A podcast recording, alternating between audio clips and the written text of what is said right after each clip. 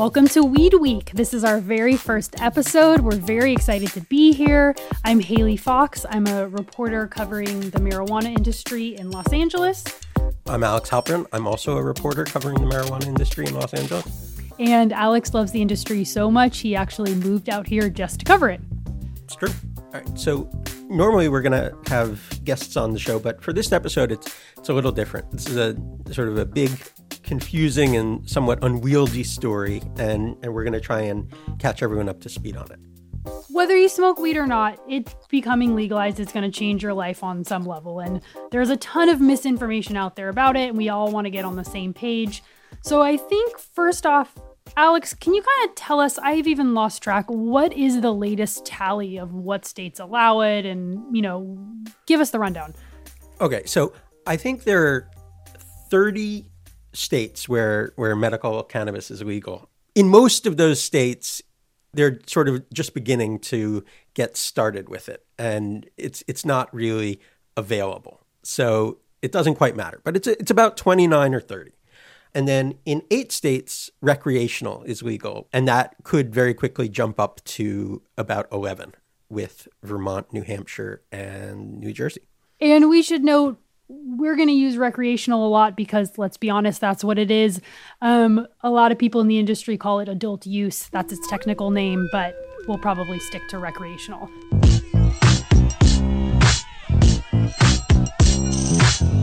So let's take a step back for a minute. We're all adults. We probably know what we're talking about. But Alex, why don't you give us the 30-second rundown of what weed is? Okay, so weed is a plant. It's indigenous to Asia, sort of East and Central Asia. And it's been around for, since antiquity. There are burial sites and things like that where they've turned it up from about 3,000 years ago in China. But it very quickly sort of spread across Eurasia. So it was in the Middle East by the beginning of Islam, if not the beginning of Christianity.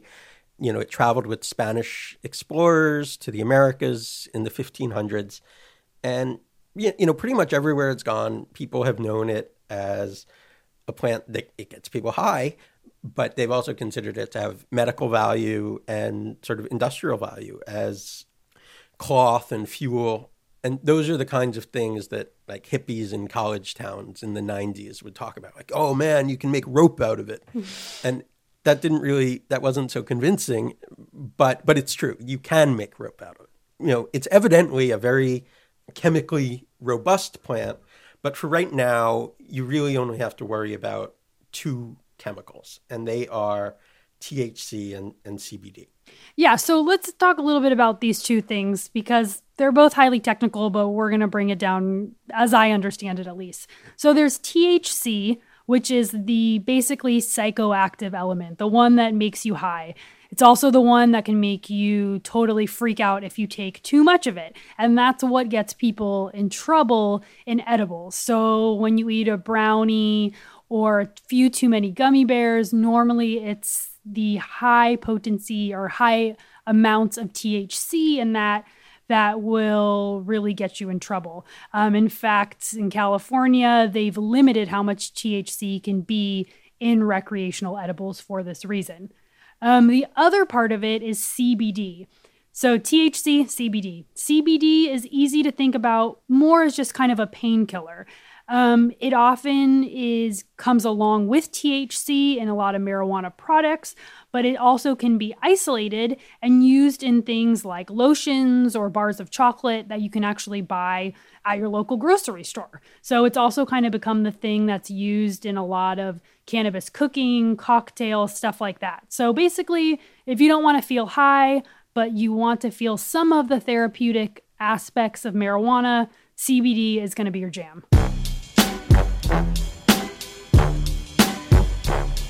Alex, you kind of are the history buff here. Give us a little bit of rundown on how we got here, on the precipice of what people hope might be legalization. What's come before us, I guess. Okay, so in the 30s, it became illegal in this country, and that didn't stop people from using it. The beatniks used it, and the hippies used it, and whoever they were in the 70s used it. But what happened is that we're sort of the modern history of it begins is that in the 80s, the First Lady, Nancy Reagan, decided to make Just Say No to Drugs her signature issue. As a result, Just Say No became the standard default position for not just marijuana, but for all illegal drugs. And which a lot of people can probably remember from their D.A.R.E. classes growing up in elementary school. I don't know if you guys had to take them, but that was basically the motto of D.A.R.E. I definitely took it. Just say no to everything. Right. So it's a full circle now that we're saying just say yes to learning about weed.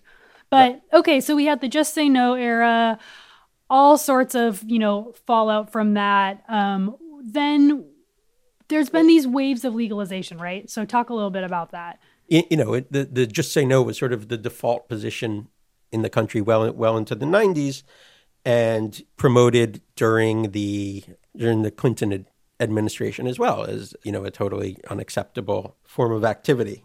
But at the same time, it began to recede as there became more interest in its health value, and also disgust with more black and brown people being locked up.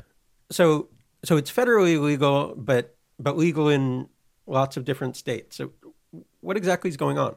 Yeah, so it's this weird push-pull because the federal government says no, but up until recently, they took a hands-off approach to it, which basically just earlier this month, in fact, Attorney General Jeff Sessions rescinded something called the Cole Memo, which basically dictated marijuana culture for quite of the last few years. And what that said was that the federal government was going to let the states do their thing as long as it didn't cross state lines or, reach a certain threshold, that states would be allowed to regulate their own marijuana industries. But as of earlier this month, Attorney General Jeff Sessions rescinded that memo, basically opening up a lot of questions for everybody.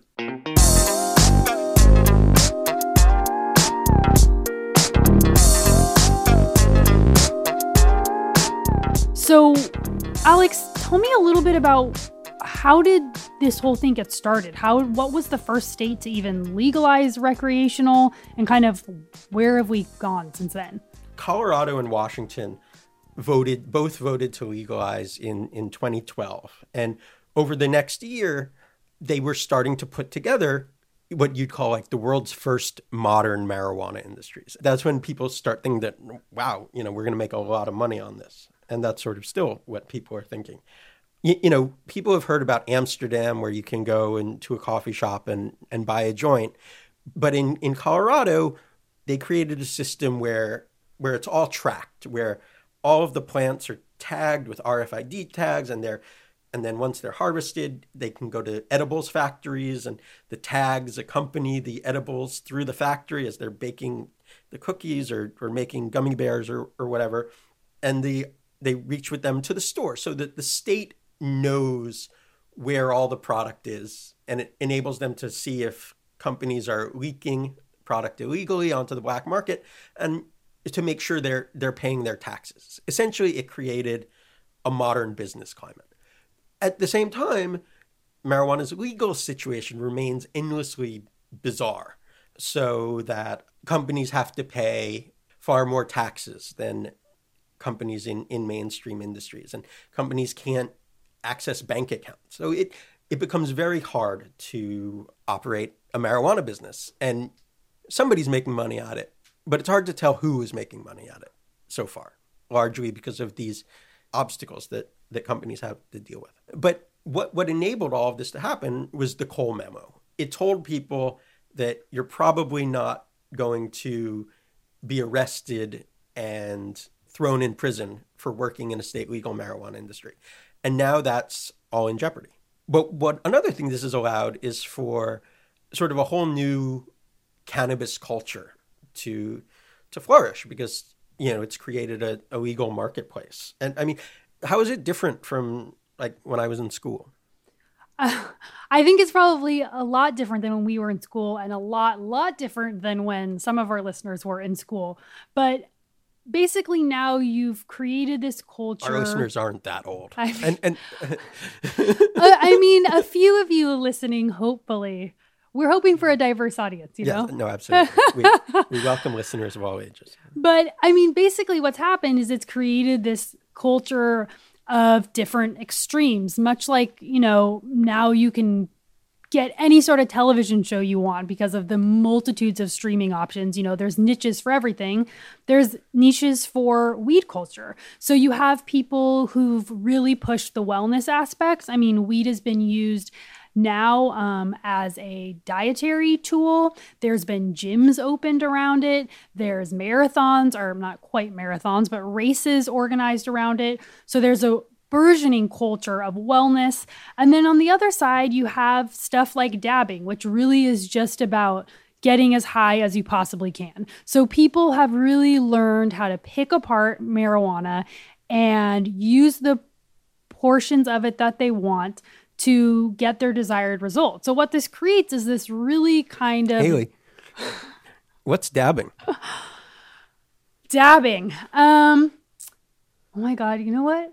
I'm trying to think of how to describe dabbing, because the easiest way to describe it is taking a shot of a Red Bull. I don't know. It's like the most concentrated version of THC or cannabis you can get. I mean, Alex, how would you describe it? No, I think that's about right. It's like taking very, very concentrated forms of cannabis, which... you know, can be, say, 90% THC. So it has a strong effect, and it's sort of inhaled through a thing that looks like a bong, but is called a dab rig.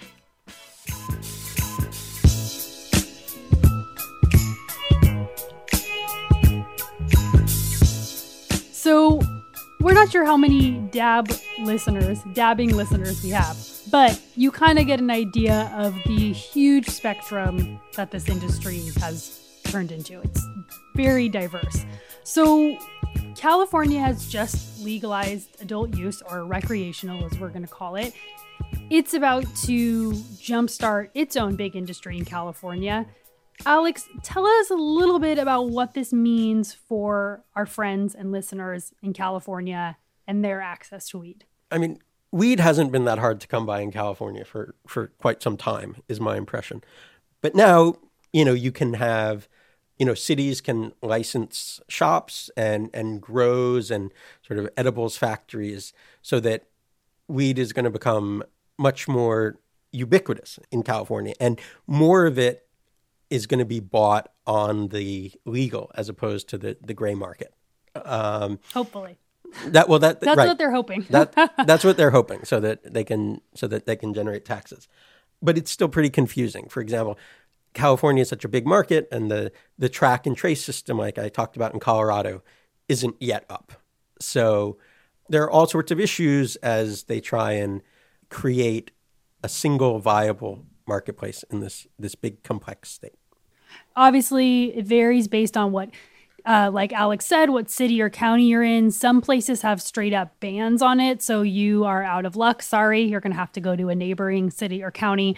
But basically, if you want to buy recreational marijuana in California, all you have to do is be 21 or over. You bring your ID or your passport to your local dispensary.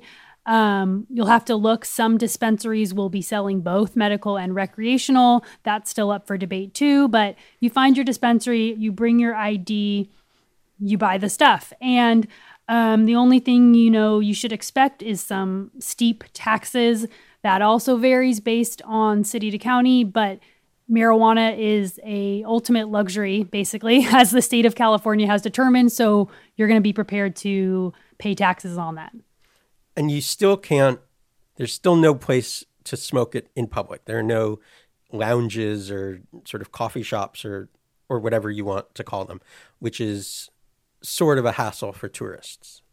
Yeah, I mean, that's a good point is, you know, this new law makes it okay for you to buy it and okay for you to have it and even okay for you to grow it at home, but it doesn't make it that much easier. You can't be hanging out on the sidewalk smoking it. And actually, you know, smoking in your car is another issue that California law enforcement is still figuring out, but obviously you're still not allowed to drive while high. So the actual freedoms you get with it, might not be quite as what people were expecting.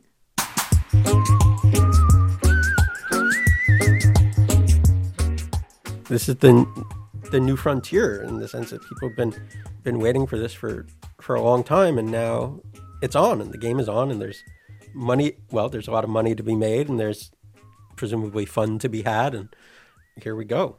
Yeah, I mean, in addition to all the fun stuff and money stuff, we should mention that really what this podcast is going to be about are the bigger issues that impact the industry and that impact you. So, from politics to social justice to food and nightlife and economy, I mean, it really impacts every aspect of your life. And I think for both of us, those are all what make it so interesting and dynamic as an industry.